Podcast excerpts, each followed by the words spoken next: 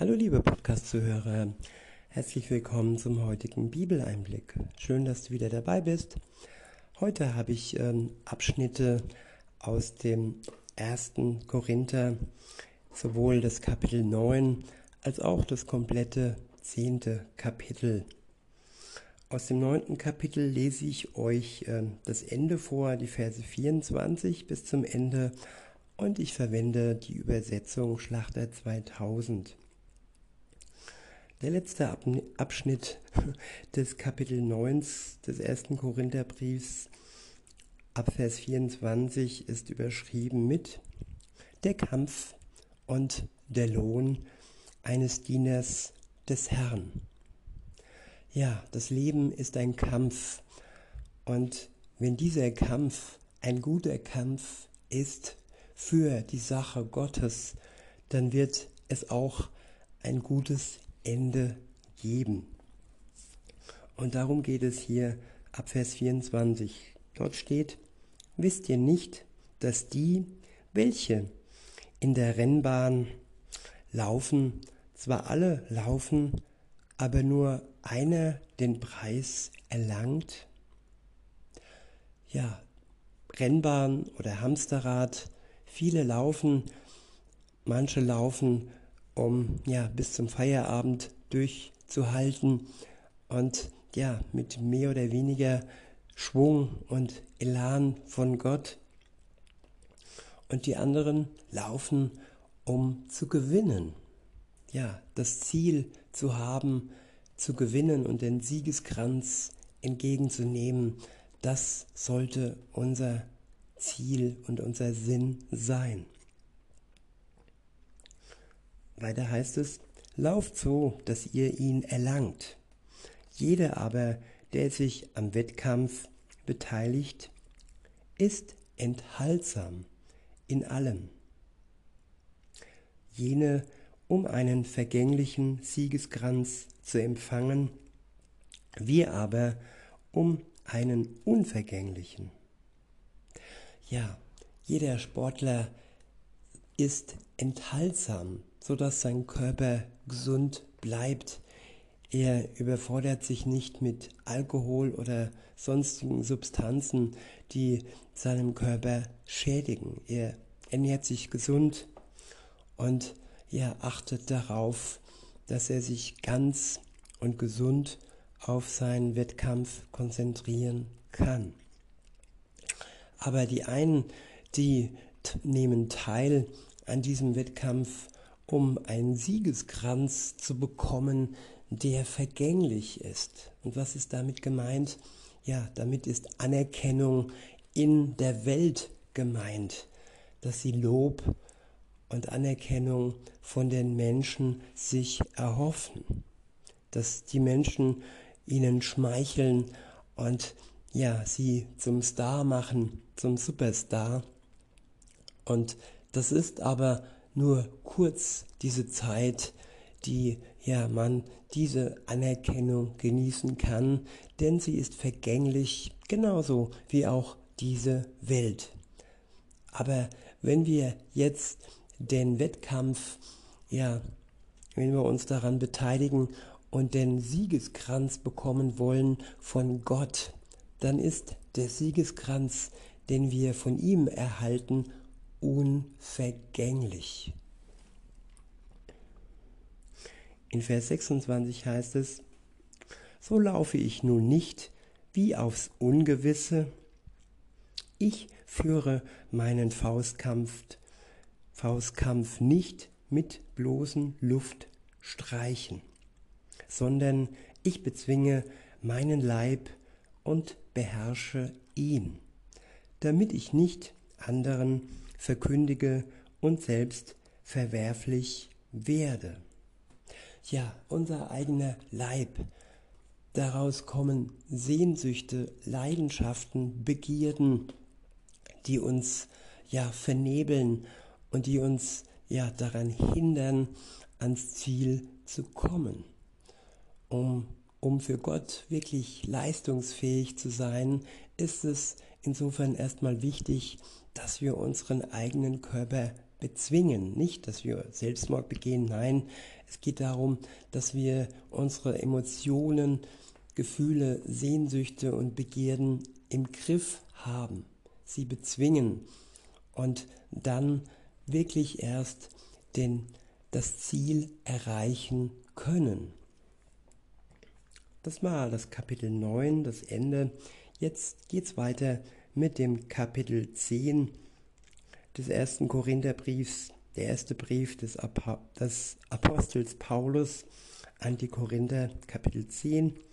Der erste Abschnitt ist überschrieben mit das warnende Beispiel von Israel in der Wüste.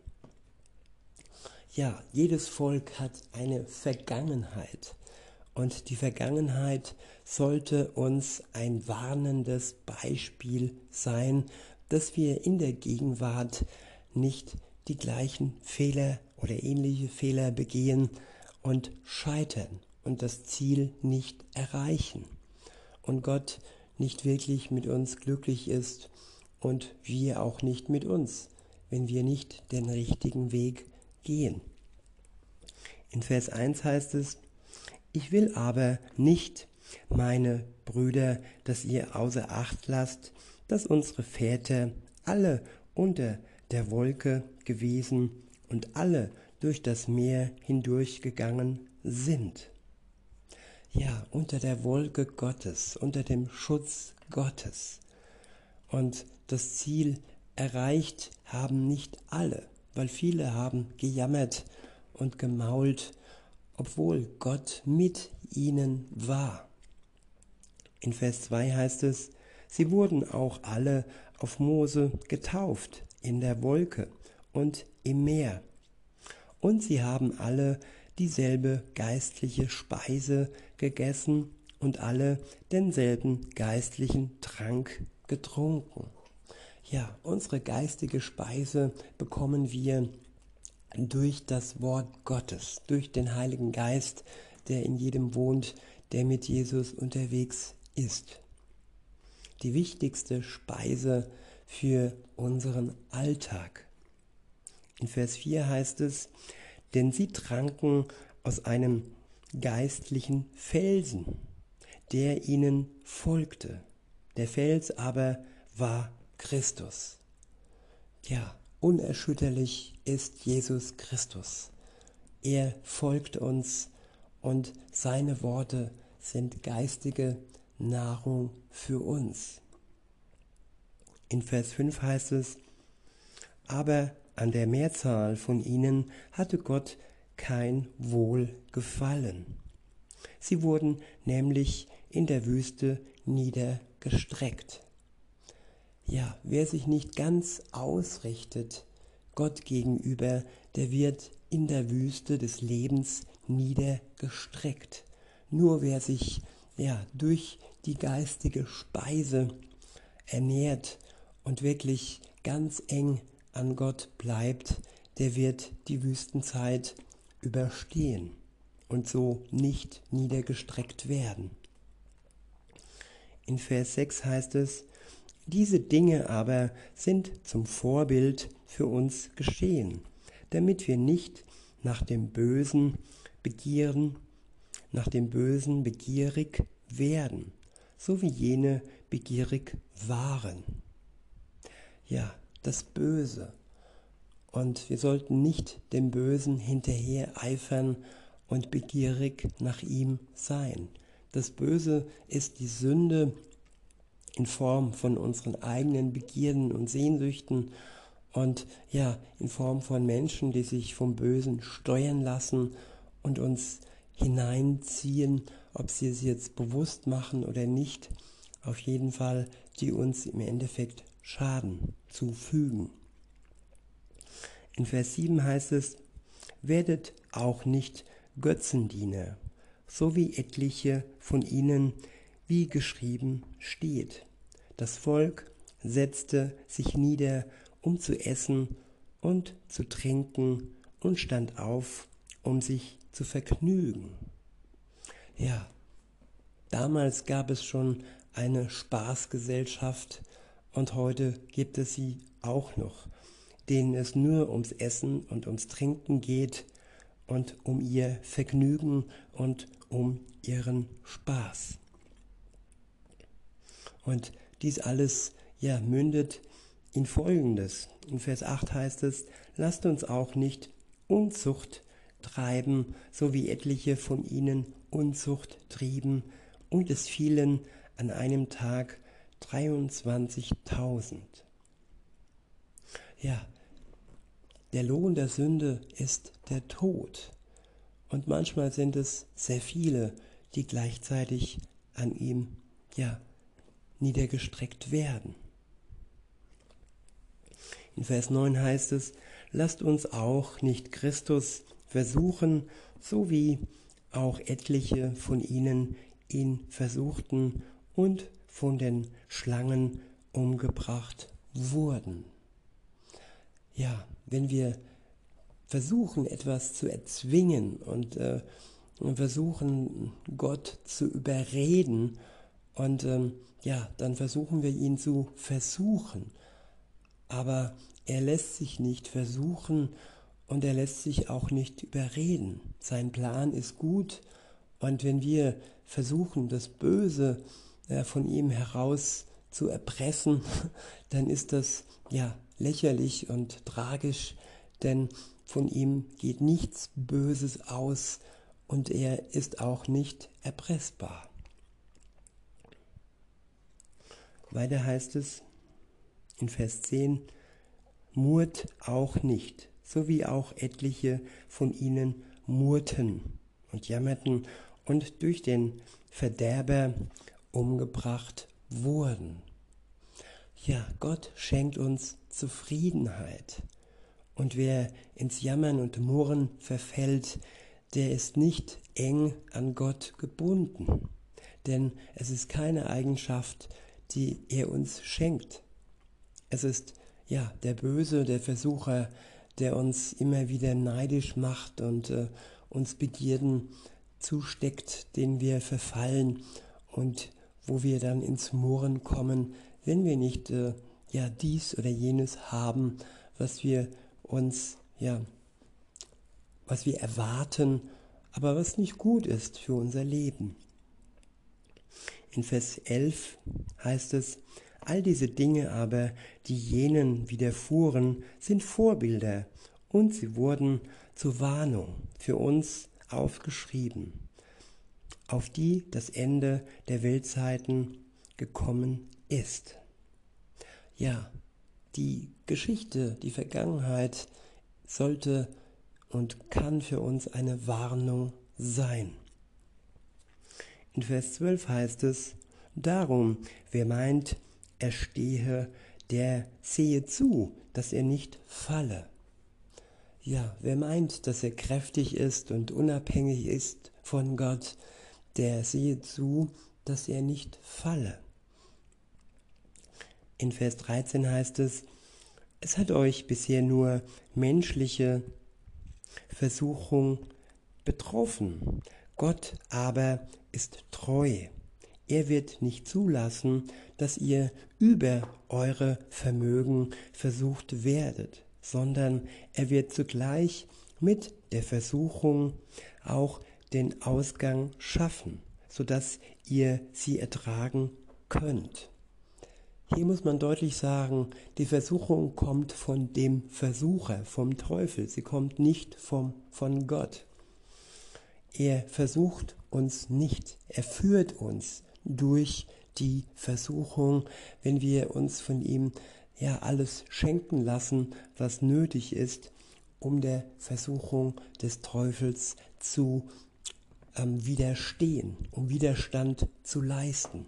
Widerstand ist sehr wichtig, gerade auch heute bei dieser, in dieser Welt, die uns Tag für Tag versucht, mit vielen Dingen, die ähm, ja, im Mainstream als toll und äh, heilig und gut dargestellt werden, aber die uns am Ende nur den Tod bringt.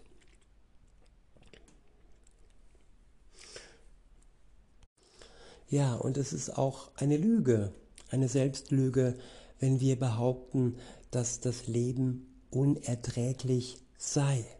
Das Leben ist durchaus erträglich, wenn wir es mit dem Fels, der da ist für uns, wo wir uns abstürzen, abstützen, abstützen können, wenn nötig, und neu versorgen mit geistiger Nahrung. Tag für Tag werden wir gestärkt von Gott, so dass wir das Ziel erreichen und den Siegeskranz am Ende nicht von der Welt, aber von Gott unvergänglich entgegennehmen können. Der nächste Abschnitt ist überschrieben mit Die Gemeinschaft beim Mahl des Herrn ist unvereinbar mit Götzendienst. Ab Vers 14 heißt es, Darum, meine Geliebten, flieht vor dem Götzendienst. Ja, was bedeutet Götzendienst? Dass wir Dinge anbeten außerhalb Gottes. Also nicht Gott anbeten, sondern ja, leblose Dinge wie ja, Konsum, Autos, Schiff, Boot, Haus und Geld und Macht oder auch Menschen anbeten und uns zum Götzen machen, seien es sogenannte Freunde oder Beziehungen, in denen wir stehen, die uns aber nicht gut tun und die die Stellung Gottes erwarten und ja, das uns dann am Ende schädigt. Weiter heißt es in Vers 15, ich rede ja mit Verständigen, beurteilt ihr, was ich sage. Der Kelch des Segens, den wir segnen, ist ja nicht die Gemeinschaft des Blutes des Christus. Das Brot, das wir brechen, ist es nicht die Gemeinschaft des Leibes des Christus. Denn es ist ein Brot, denn, denn es ist ein Brot, so sind wir die vielen ein Leib.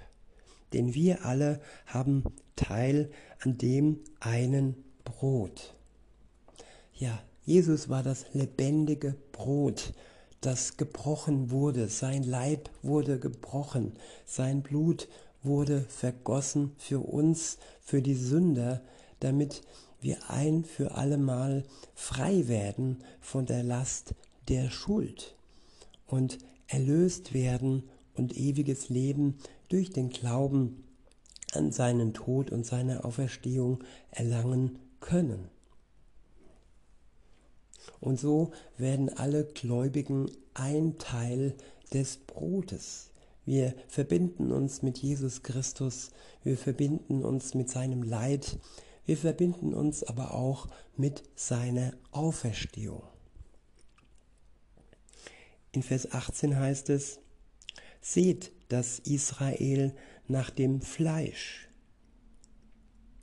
Seht nicht die, welche die Opfer essen, in Gemeinschaft mit dem Opferaltar. Was sage ich nun, dass ein Götze etwas sei oder dass ein Götzenopfer etwas sei? Nein, sondern dass die Heiden das, was sie opfern, den Dämonen opfern und nicht Gott. Ja, man kann Gott sein Leben opfern als Dankopfer oder man kann eben ja dem Widersacher und seinen sogenannten Engel, den Dämonen, ähm, opfern. Und wer Gemeinschaft hat mit solchen Menschen, ja, der muss aufpassen, dass er nicht mit hineingezogen wird in ihr böses Spiel. Weiter heißt es, ich will aber nicht, dass ihr in Gemeinschaft mit den Dämonen seid. Ihr könnt nicht den Kelch des Herrn trinken und den Kelch der Dämonen. Ihr könnt nicht am Tisch des Herrn teilhaben und am Tisch der Dämonen. Oder wollen wir den Herrn zur Eifersucht reizen? Sind wir etwa stärker als er? Der nächste Abschnitt ist überschrieben mit Zur Ehre Gottes Leben. ab Vers 23 heißt es, es ist mir alles erlaubt, aber es ist nicht alles nützlich. Es ist mir alles erlaubt, aber es erbaut nicht alles. Ja, wir sollten darauf achten, was uns erbaut und was uns niederreißt und niederzieht und uns schwermütig macht und uns schadet. Und das, was uns gut tut, daran sollten wir festhalten. Weiter heißt es in Vers 24, niemand suche das Seine, sondern jeder das des anderen. Ja, das ist wahre Hingabe. Wir geben uns Gott hin, weil er uns zuerst hingegeben, weil er sich zuerst hingegeben hat für uns. Und wir geben uns einander hin, den Geschwistern, weil wir das Vorbild Jesu vor Augen haben. Und wenn wir uns ja den Heiden äh, hingeben, dann sollen wir Acht geben, dass wir davon nicht ähm, zu lange äh, uns hingeben und wir Schaden ähm, ereifern. Das heißt nicht, dass wir keinen Kontakt haben sollen. Wie soll das sonst sein, sein Evangelium weiterzugeben, wenn wir keinen Kontakt pflegen mit Heiden, mit Ungläubigen? Nur sollen wir acht geben, dass wir immer wieder neue Kraft von Gott erhalten und uns nicht auf böse Bahnen lenken lassen. In Vers 25 heißt es, alles, was auf dem Fleischmarkt angeboten wird, das esst, ohne um des Gewissens willen nachzuforschen. Denn dem Herrn gehört die Erde und was sie erfüllt. Ja, wir brauchen kein schlechtes Gewissen haben. Solange wir die Reben am Weinstock bleiben, werden wir alles genießen können, weil alles von Gott erschaffen wurde. In Vers 27 heißt es, und wenn jemand von den Ungläubigen euch einlädt und ihr hingehen wollt, so esst alles, was euch vorgesetzt wird, und forscht nicht nach um des Gewissens willen ja, wer gesetzlich ist und wer sich dann für andere zum Fremdschämen gibt, der sollte Acht geben, dass wir Ungläubige damit nicht abschrecken. Denn jeder Christ ist zur Freiheit berufen und muss sich nichts, ja, sein Gewissen schwer machen, wenn er befreit ist. In Vers 28 heißt es, wenn aber jemand zu euch sagt, das ist Götzenopferfleisch, so esst es nicht, um dessen Willen, der den Hinweis gab, und um des Gewissens willen, denn dem, äh, den dem Herrn gehört die Erde und was sie erfüllt.